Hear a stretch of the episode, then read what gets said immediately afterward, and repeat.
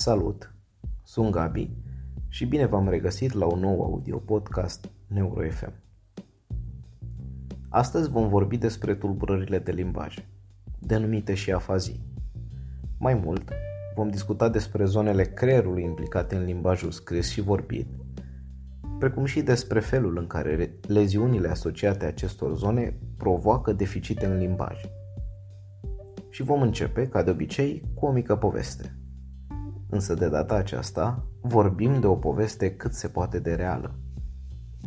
În aprilie 1861, un pacient în vârstă de 51 de ani internat la spitalul Bicetre din Franța a fost pus în grija unui tânăr chirurg pe nume Paul Pierre Broca.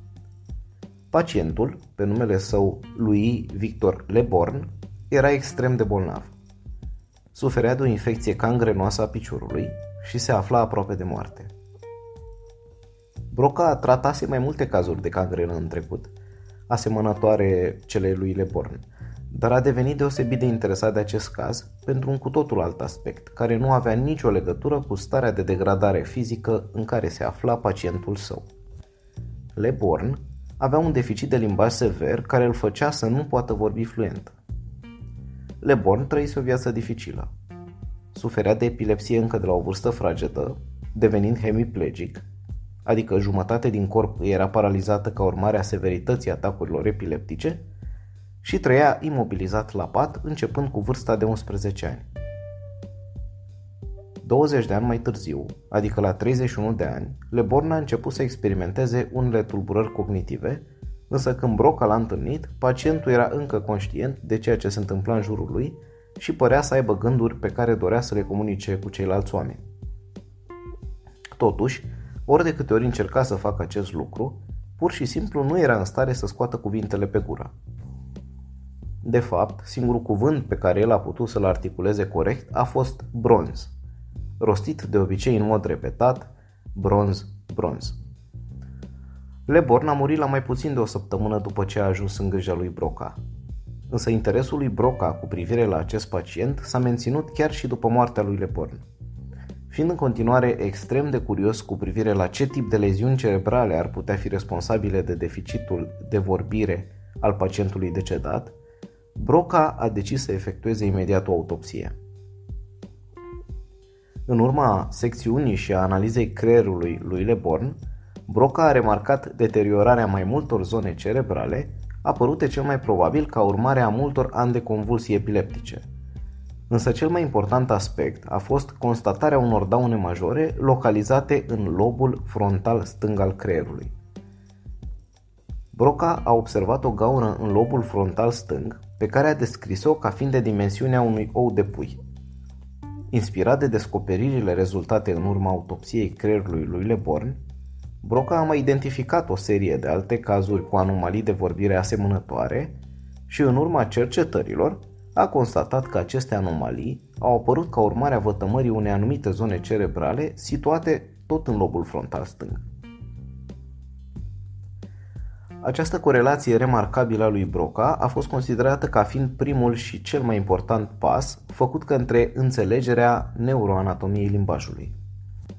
Această regiune, despre care vom vorbi mai departe în acest podcast, este cea care va ajunge în cele din urmă să fie cunoscută sub numele de aria Broca sau zona Broca a creierului uman. Pentru a se referi la deficitul respectiv de limbaj, Broca a inventat termenul de afemie, care înseamnă literalmente absența vorbirii sau imposibilitatea de a vorbi. La scurt timp însă, un alt medic, Armand Trousseau, a sugerat utilizarea termenului de afazie – din motive încă neclare, afazia este numele la care s-a blocat denumirea acestei afecțiuni. Iar tulburarea observată de Broca a ajuns să fie cunoscută sub numele de afazia lui Broca. Diversitatea cercetărilor uh, simptomelor asociate afaziei a fost extinsă peste un deceniu mai târziu, când un tânăr medic german, Karl Wernicke, a descoperit pacienți care au prezentat o afectare lingvistică diferită de pacienții cu leziuni în zona Broca. Acești pacienți au suferit leziuni într-o zonă mai posterioară a creierului în comparație cu zona Broca, regiune care, mai târziu, avea să fie cunoscută sub numele de zona lui Wernicke. Pacienții cu leziuni în zona Wernicke nu au avut probleme în producerea vorbirii, însă tot ceea ce scoteau pe gură pur și simplu nu avea sens. Spuneau în mare măsură tâmpenii, lucruri care, pentru cei care îi ascultau, păreau fără noimă. Acești pacienți aveau de asemenea dificultăți și în înțelegerea limbajului. Tulburarea respectivă a devenit ulterior cunoscută sub numele de afazia lui Wernicke.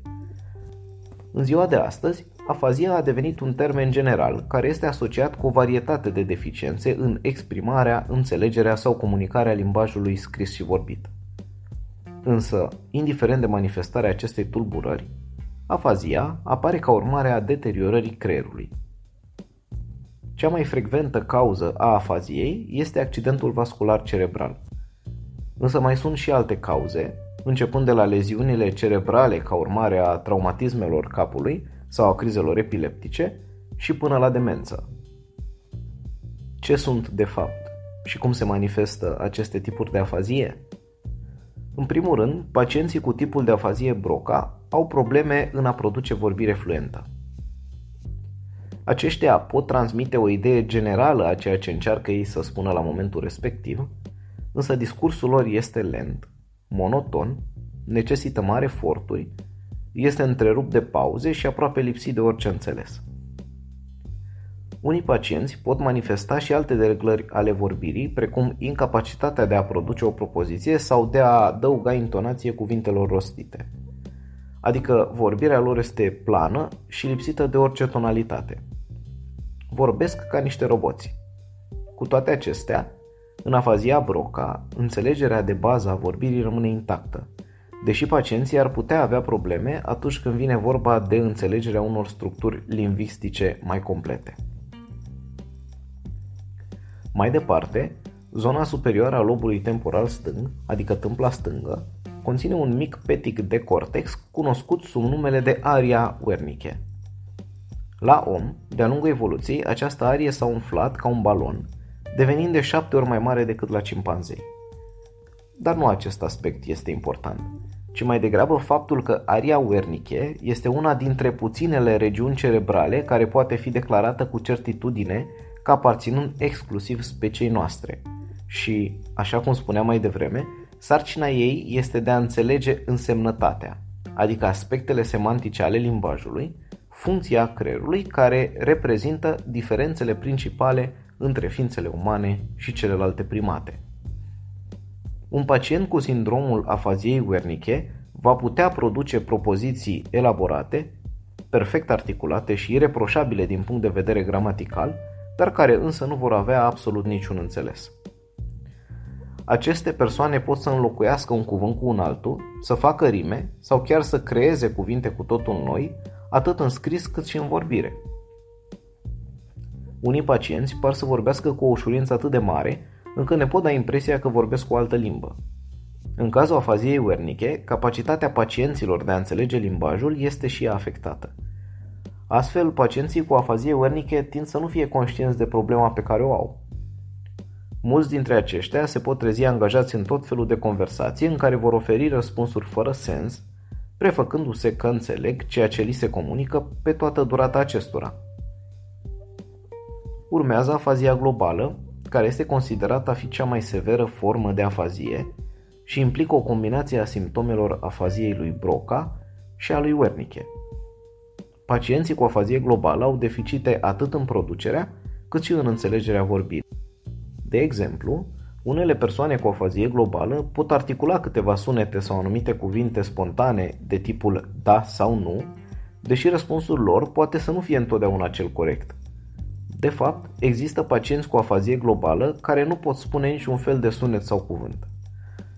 Mai sunt și anumite persoane cu afazie globală care nu fac altceva decât să repete o combinație de sunete, cuvinte sau o frază de mai multe ori. Această stare de stereotipie verbală, cum mai este ea denumită, este folosită de pacienți ca pe o încercare din partea lor de a comunica. În unele cazuri, pacienții cu afazie globală par a fi la prima vedere muți, însă își păstrează de obicei o oarecare abilitate redusă de a înțelege atât limbajul vorbit cât și pe cel scris.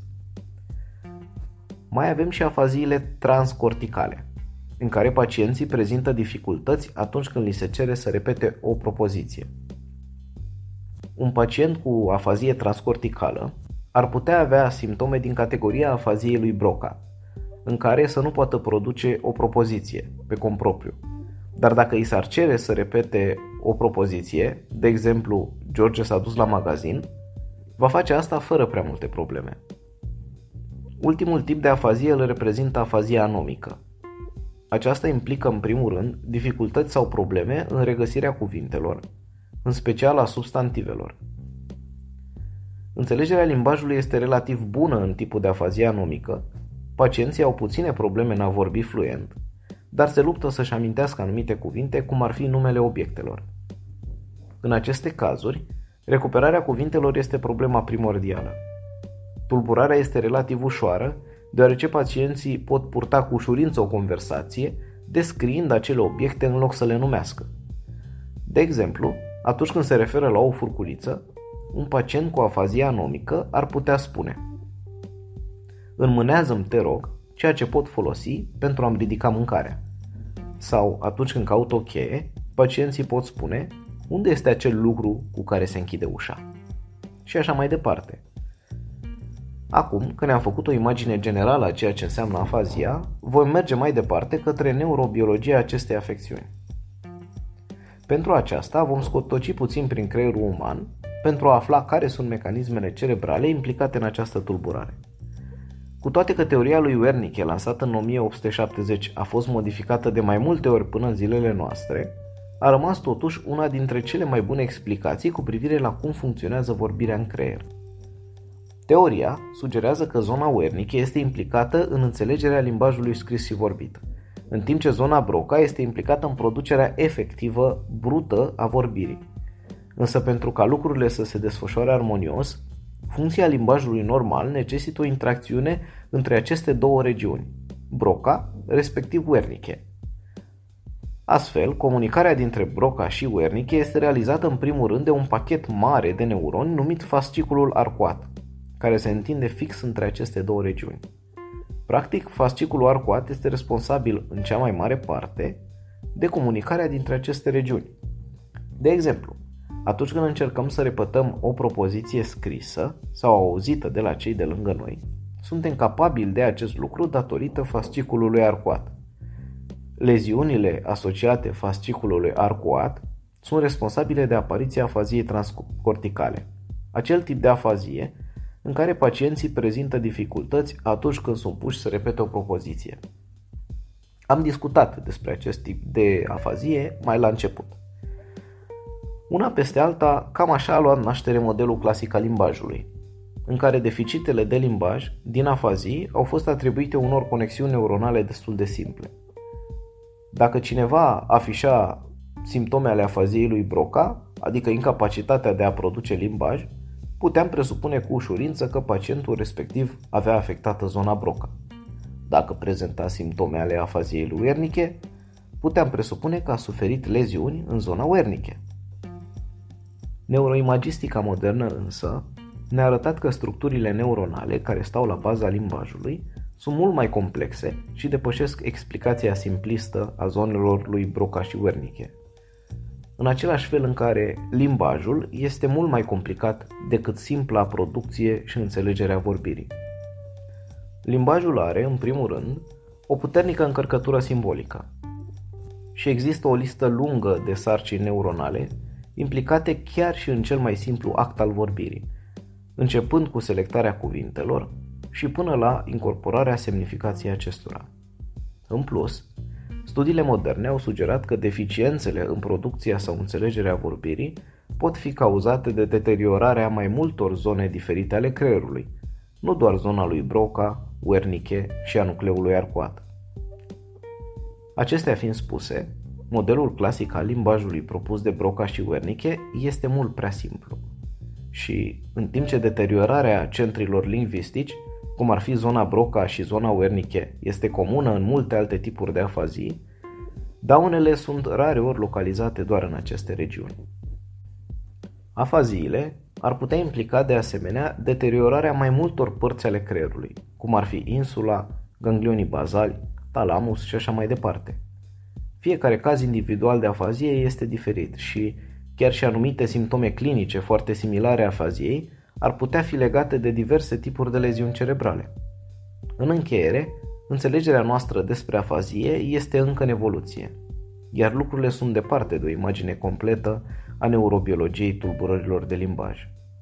Din fericire, majoritatea pacienților cu afazie se recuperează substanțial sau complet. Și, deși opțiunile noastre de tratament sunt limitate, terapia lingvistică poate facilita în mod semnificativ această recuperare. Cu toate acestea, cercetătorii continuă să exploreze acest grup de tulburări nu numai pentru a îmbunătăți tratamentul pacienților afazici, ci și pentru a dezvolta o mai bună cunoaștere a modului în care creierul creează și înțelege limbajul. Vă mulțumesc!